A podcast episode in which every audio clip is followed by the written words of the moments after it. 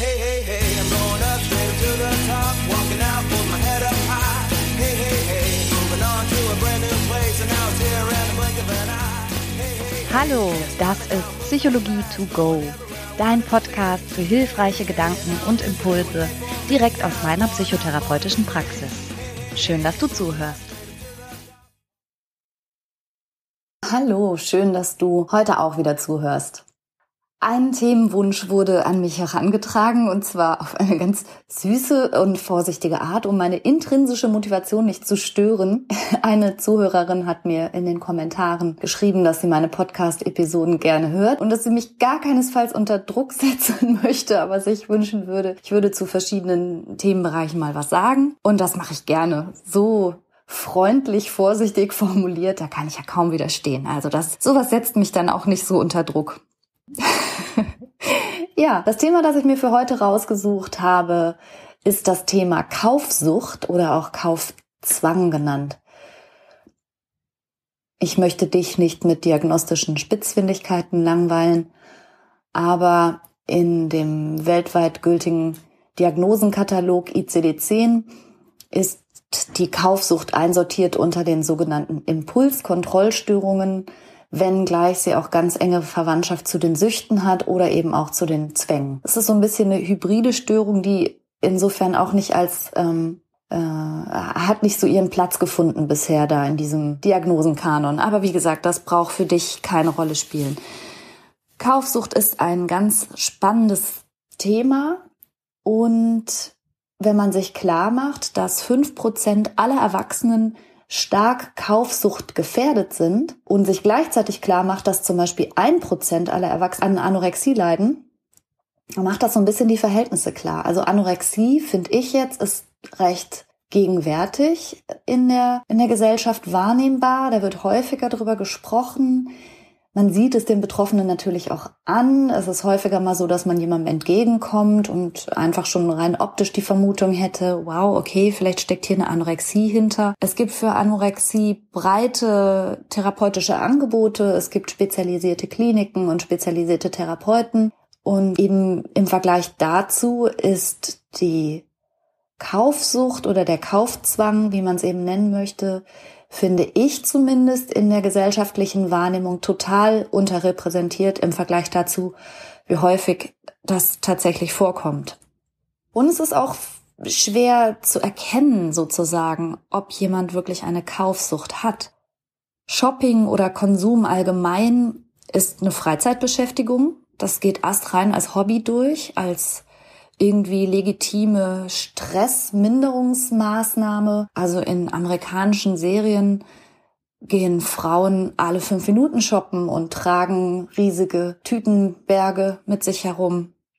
Und in allen Situationen, in denen dann ebenfalls in amerikanischen Serien die Hauptdarstellerin mit so einer pinken Jogginghose sich auf die Couch verdrücken würde und sich so eine Gallone Eis aus dem Tiefkühlfach holt und dann so riesige Portionen Eis verdrückt. Also so eine Art von Konsum zur Emotionsregulation ist irgendwie niedlich und marottig und anerkannt, dass das funktioniert. Und ich glaube, wenn wir ganz ehrlich sind, Hand aufs Herz, sich was Schönes zu kaufen, macht, glaube ich, den allermeisten Leuten Spaß.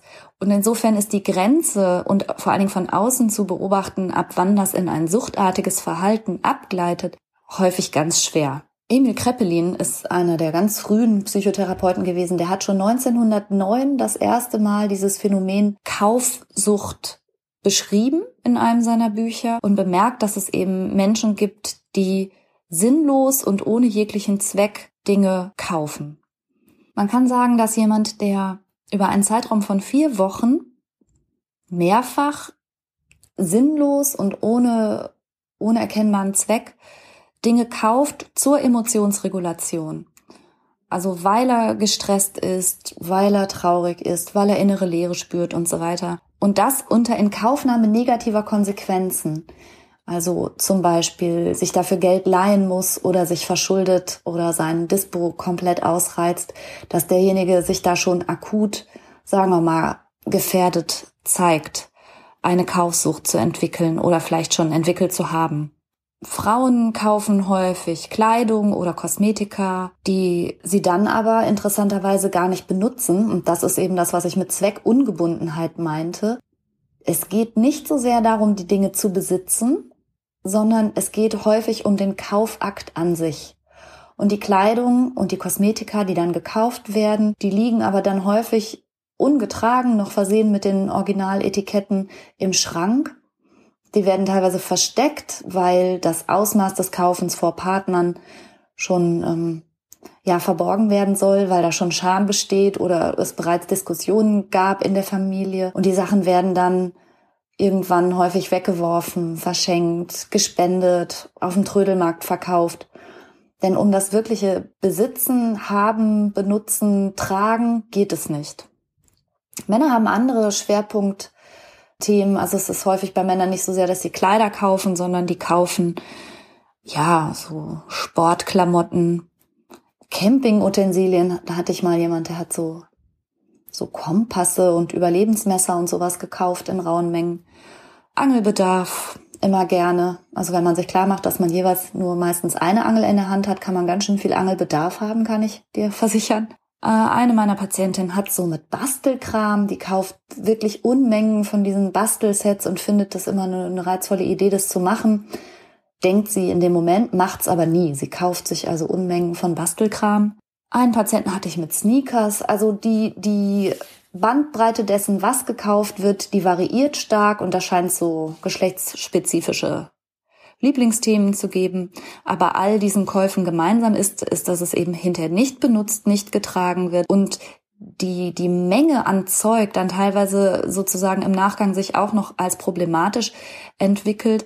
Also ungefähr zwei Drittel der Leute, die zwanghaft kaufen, horten die Sachen. Die werfen die eben nicht weg, die spenden die nicht, die werden die nicht mehr los, sondern die brauchen richtig viel Platz in der Wohnung. Dann ist der begehbare Kleiderschrank irgendwann gar nicht mehr begehbar und irgendwann ist das Zimmer, in dem der begehbare Kleiderschrank steht, auch nicht mehr begehbar. Und da sind dann schon ganz klare, äh, erkennbare Tendenzen zur Zwangsstörung, was so dieses Horten und Sammeln angeht. Der Kick bei der Kaufsucht liegt jeweils also in dem Kauf oder auch Bestellakt an sich. Vorangegangen ist häufig ein negatives Gefühl, ähm, ein, ein unbefriedigtes Bedürfnis, ganz im weitesten Sinne. Also zum Beispiel eine, eine Enttäuschung, Stress, innere Anspannung, manchmal auch ein Gefühl von Leere oder Langeweile, das dann kompensiert werden soll. Und während des Kaufens und Aussuchens stellt sich dann so eine Art ja, Euphorie ein, ein positives Gefühl. Manchmal, wenn man nicht im Internet bestellt, sondern auch noch ähm, dafür rausgeht und Interaktion dann mit Verkäuferinnen hat und so, das wird dann alles so wie, wie in Trance erlebt, als ganz euphorisierter Zustand. Der ist unheimlich positiv. Ja, und danach kommt dann irgendwann der Absturz, allerdings häufig eben zeitversetzt, später, wenn man eben merkt, wie sehr man das Konto überzogen hat oder dass man kein Geld mehr im Automaten bekommt beim nächsten Mal. Und genau darin liegt auch ein bisschen das Problem. Also die Belohnung passiert sozusagen, ähm, während das problematische Verhalten gezeigt wird, schüttet das Gehirn eine spezielle, ein spezielles Areal im Gehirn Dopamin aus. Und man weiß aus der Verhaltenstherapie, dass jedes Verhalten, das positive Konsequenzen hat, verstärkt gezeigt wird. Das weiß jeder, der versucht, Hunde zu erziehen. Ja, also für jedes Verhalten, für das du ein Leckerchen kriegst, da wirst du erwarten, zu Recht, dass dein Hund dieses Verhalten öfter zeigt. Ich meine das gar nicht pietätlos, sondern es ist einfach so, dass alles, was Spaß macht, was Dopamin ausschüttet, wird mutmaßlich häufiger gezeigt das Verhalten. Und so ist es auch mit dem Kaufen. Wenn Kaufen dich in einen euphorisierten Zustand versetzt und sprich dein Gehirn Dopamin ausschüttet, dämpft das gleichzeitig ein anderes System in deinem Gehirn, ähm, die sogenannte Insula, die eigentlich dafür zuständig ist, so negative Konsequenzen und, und Schmerz oder Verlust zu antizipieren. Und Kaufen hat natürlich auch immer mit Verlust zu tun, nämlich mit Verlust von Geld und negativen Konsequenzen. Und das Dopamin scheint aber die Funktion dieses Hirnareals zu dämpfen, während gleichzeitig Dopamin als, als Belohnungsbotenstoff, als Glücksbotenstoff ausgeschüttet wird. Und durch diese, durch diese Latenz, also dadurch, dass die Konsequenz erst so viel später spürbar wird, wird sie nicht mehr mit dem Verhalten, mit dem Kaufverhalten assoziiert. Also das Gehirn bräuchte eine schnellere negative Reaktion als den nächsten Kontoauszug, den du in drei Wochen ziehst. Da zieht das Gehirn sozusagen nicht mehr die richtigen Schlüsse draus. Und das ist das Problematische. Und das steigert dann die Auftretenswahrscheinlichkeit des Kaufverhaltens und es kann sich eben in so suchtartige, ja, suchtartige Symptomatik hineinsteigern. Also die Nähe zu allen Suchterkrankungen ist dadurch gegeben, dass die Betroffenen wirklich in dem Moment einen richtigen Kontrollverlust erleben. Die haben vorher nicht vor, so viel Geld auszugeben und die wissen auch eigentlich vom Verstand her, dass sie nichts brauchen. Und dennoch ist das Verlangen total groß im Sinne von, von Craving. Der Kontrollverlust passiert in dem Moment des Kaufens. Auch eine Dosissteigerung, wenn man so will. Es ist natürlich keine stoffgebundene Sucht, ja. Also es ist jetzt nicht so, dass man körperlich abhängig von einer bestimmten Substanz wird, sondern wenn, dann zählt es zu den stoffungebundenen Süchten. Und dennoch braucht man immer mehr davon. Also die, die Shopping-Attacken kommen häufiger, es wird mehr gekauft, es wird immer, ja, unkontrollierter. Und tatsächlich gibt es, was die meisten sich vielleicht nicht vorstellen können, sogar so eine Art Entzug. Also wenn aus irgendeinem Grund das Einkaufen, das Shoppen nicht mehr möglich ist, gibt es sowas wie eine Entzugserscheinung. Eine ganz starke vegetative Erregung, die auch spürbar und messbar ist. Das gleiche gilt auch bei anderen stoffungebundenen Süchten, wie zum Beispiel bei der Glücksspielsucht, aber da kann ich ja vielleicht bei anderer Gelegenheit nochmal drauf eingehen. Jetzt kommt Werbung. Unser heutiger Werbepartner ist Frank. Und da fühle ich mich natürlich direkt ein bisschen emotional hingezogen. Weil du Franker bist? So in der Art. Nein, aber tatsächlich fühle ich mich deshalb auch hingezogen, weil ich denke, boah, mit drei Söhnen hätten wir das mal gerne früher gekannt, oder? Du meinst einen so günstigen Mobilfunktarif in so einem guten Netz? Genau.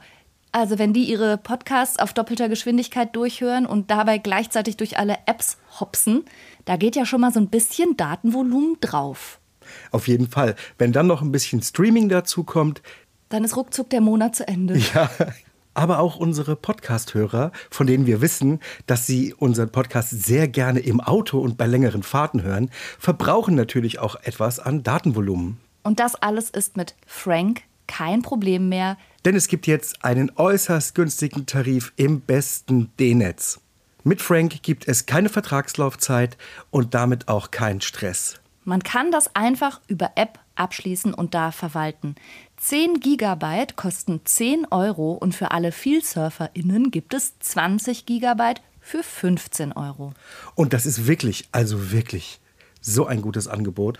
Und nicht nur, dass ihr neben diesem super Tarif auch noch eine AllNet-Flat habt und natürlich im auch getestet besten Telekom-Netz mit 5G surfen könnt. Nein, ihr könnt das sogar auch monatlich kündigen, was ich total gerne mag, ehrlich.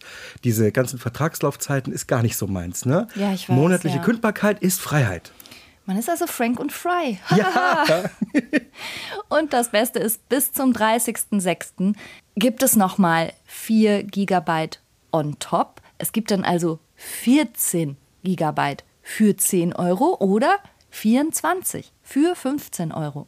Und zwar mit dem Code Psychologie 4. Also sichert euch jetzt bis zum 30.06. mit dem Code Psychologie, großgeschrieben, 4, dauerhaft 4 GB monatlich extra. Und wie das funktioniert, das seht ihr in den Show Notes oder könnt es einfach unter www.frank mit ae.de slash Psychologie nachlesen. Oh, Franka, endlich mal gutes Netz. Ich bin so froh, ehrlich. Ja, und die Kinder erst.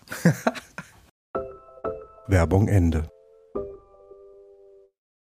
Kaufsucht steht häufig nicht ganz isoliert da, sondern die Betroffenen haben sehr häufig Komorbiditäten, zum Beispiel Depressionen, Angststörungen, interessanterweise auch Essstörungen recht häufig und manchmal auch zwanghafte Züge. Ich sagte ja schon, dass es da so Parallelen gibt mit dem Horten und Sammeln.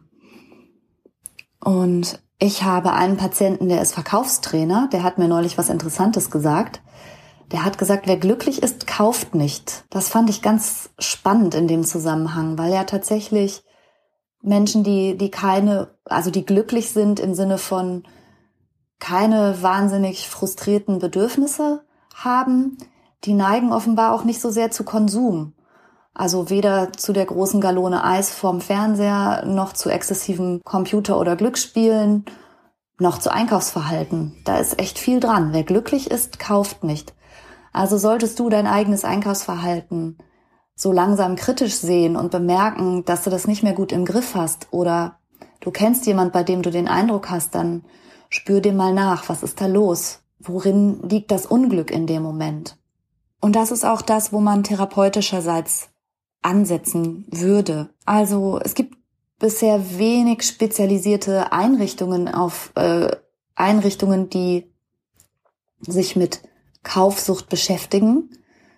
Das ist tatsächlich etwas, was viel über Selbsthilfegruppen geregelt wird, aber was auch gut in, in dieser Form von Selbsthilfe zu funktionieren scheint.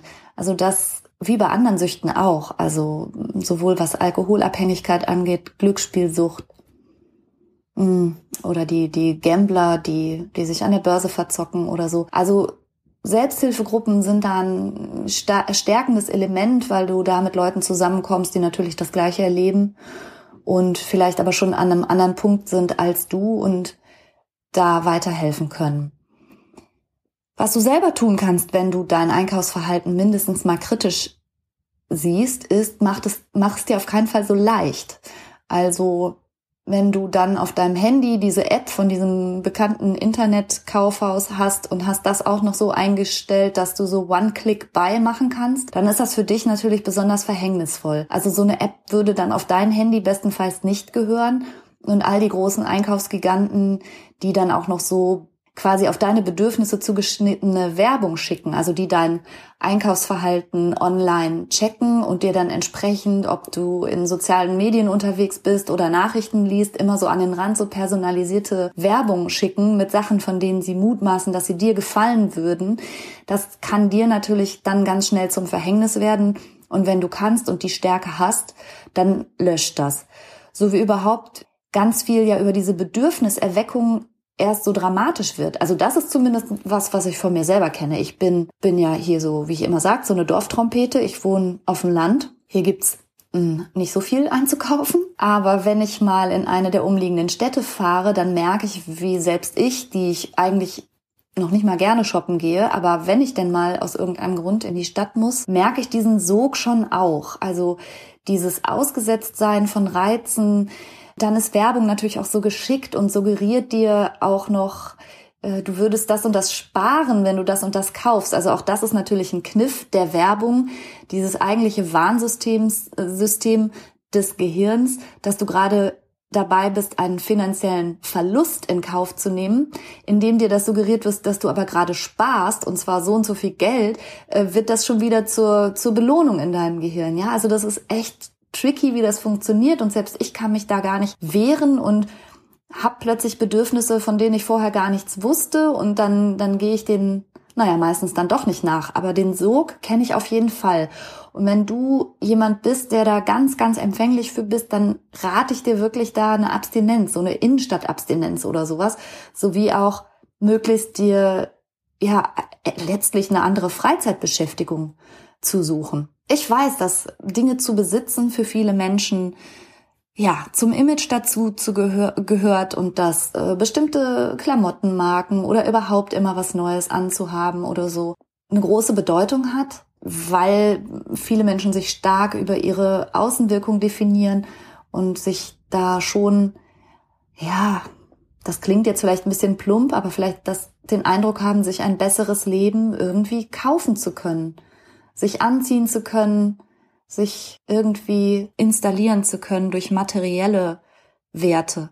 Bei manchen Menschen scheint das auch in der Erziehung ein bisschen verankert zu sein, also in Familien, in denen Besitz als großer Wert hochgehalten wurde oder so Sprüche wie hast du was, dann bist du was oder ja, so ganz subtil, so nee, mit ollen Klamotten kannst aber nicht rausgehen oder so. Also wer weiß, welche Wirkung das entfaltet dann später im Erwachsenenleben und wie sehr man sich dann mit solchen Werthaltungen identifiziert, die dann eine Entwicklung von Kaufsucht jedenfalls wahrscheinlicher machen.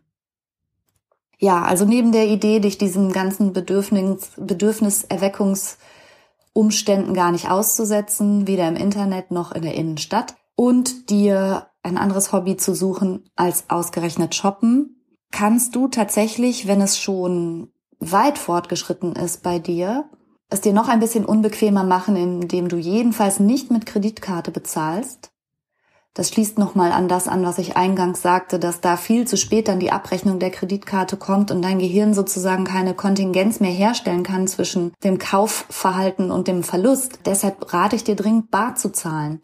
Dann kann dein Gehirn nicht so gut wegignorieren, dass du gerade einen Verlust erlebst. Und das wird den Rausch und die Euphorie so ein bisschen dämpfen. Also zerknick deine Kreditkarte, zahl bar.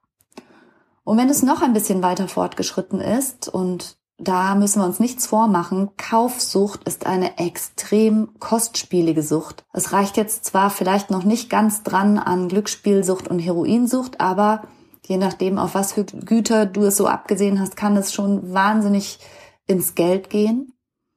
Und die Betroffenen haben häufig schon alles ausgereizt, was geht und sind in Betrugsverfahren verwickelt und haben Anzeigen, weil sie bestimmte Produkte dann einfach nicht bezahlen oder weil sie bei verschiedenen Banken Konten sich haben eingerichtet oder haben einrichten lassen, um jeweils dort den Dispositionskredit komplett auszureizen, den sie dann gar nicht mehr zurückzahlen können. Also das macht schon wirklich schlimme, schlimme finanzielle Probleme. Und wenn der Eingang in die Kaufsucht schon war, dass es einem nicht gut geht, dann sind die Konsequenzen der Kaufsucht natürlich, dass es einem nicht besser geht.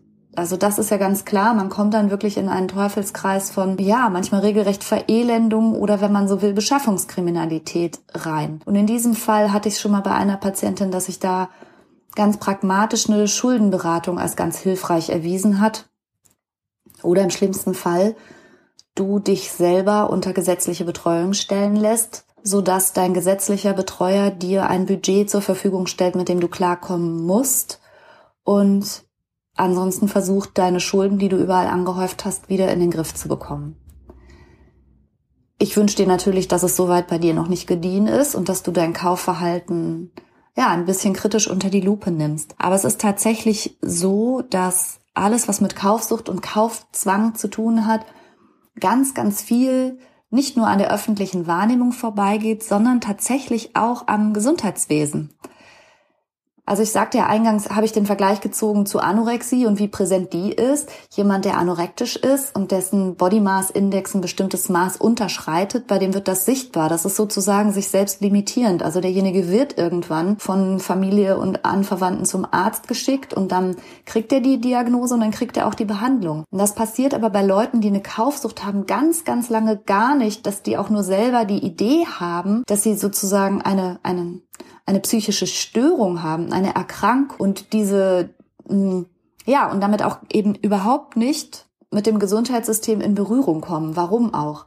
Also ganz, ganz lange schlagen Leute mit Kaufsucht eben nie beim Therapeuten auf, sondern ja, in der Schuldenberatung oder kriegen Stress mit ihren Angehörigen und werden irgendwie vorbestraft sein. Und das ist so schade, weil man eigentlich ja viel, viel früher mit therapeutischer Unterstützung und mit Unterstützung von Selbsthilfegruppen das Äußerste verhindern könnte. Also heute mein Appell an dich, solltest du merken, dass du vielleicht mit deinem Einkaufsverhalten viel kompensierst, viel deiner Emotionen versuchst darüber zu regulieren, dass du merkst, sobald du mal schlecht drauf bist oder gelangweilt oder angespannt, dir direkt der Gedanke kommt, dich durchs Internet zu klicken nach der neuesten Handtaschen, dann sei mal ganz kritisch und ganz ehrlich mit dir. Und spätestens, wenn du anfängst, über neu gekaufte Sachen zu lügen und die zu verstecken, dann weißt du eigentlich, dass du ein Problem hast. Und dann ermuntere ich dich, dir Hilfe zu suchen und dem mal nachzugehen. Und denk an den Spruch, wer glücklich ist, kauft nicht. Vielleicht bist du einfach ganz unglücklich und dann macht dich das Kaufen nicht glücklicher. Pass gut auf dich auf. Vielen Dank fürs Zuhören und für deine Aufmerksamkeit. Und wie immer freue ich mich über Kommentare oder auch nette Bewertungen zu meinem Podcast. Bis bald. Tschüss. And now I'm right here, and everything's good, and all the little pieces fit just like they all should. Yeah, life's been going fine, I'd even say it was good today. I wouldn't change a thing if I could.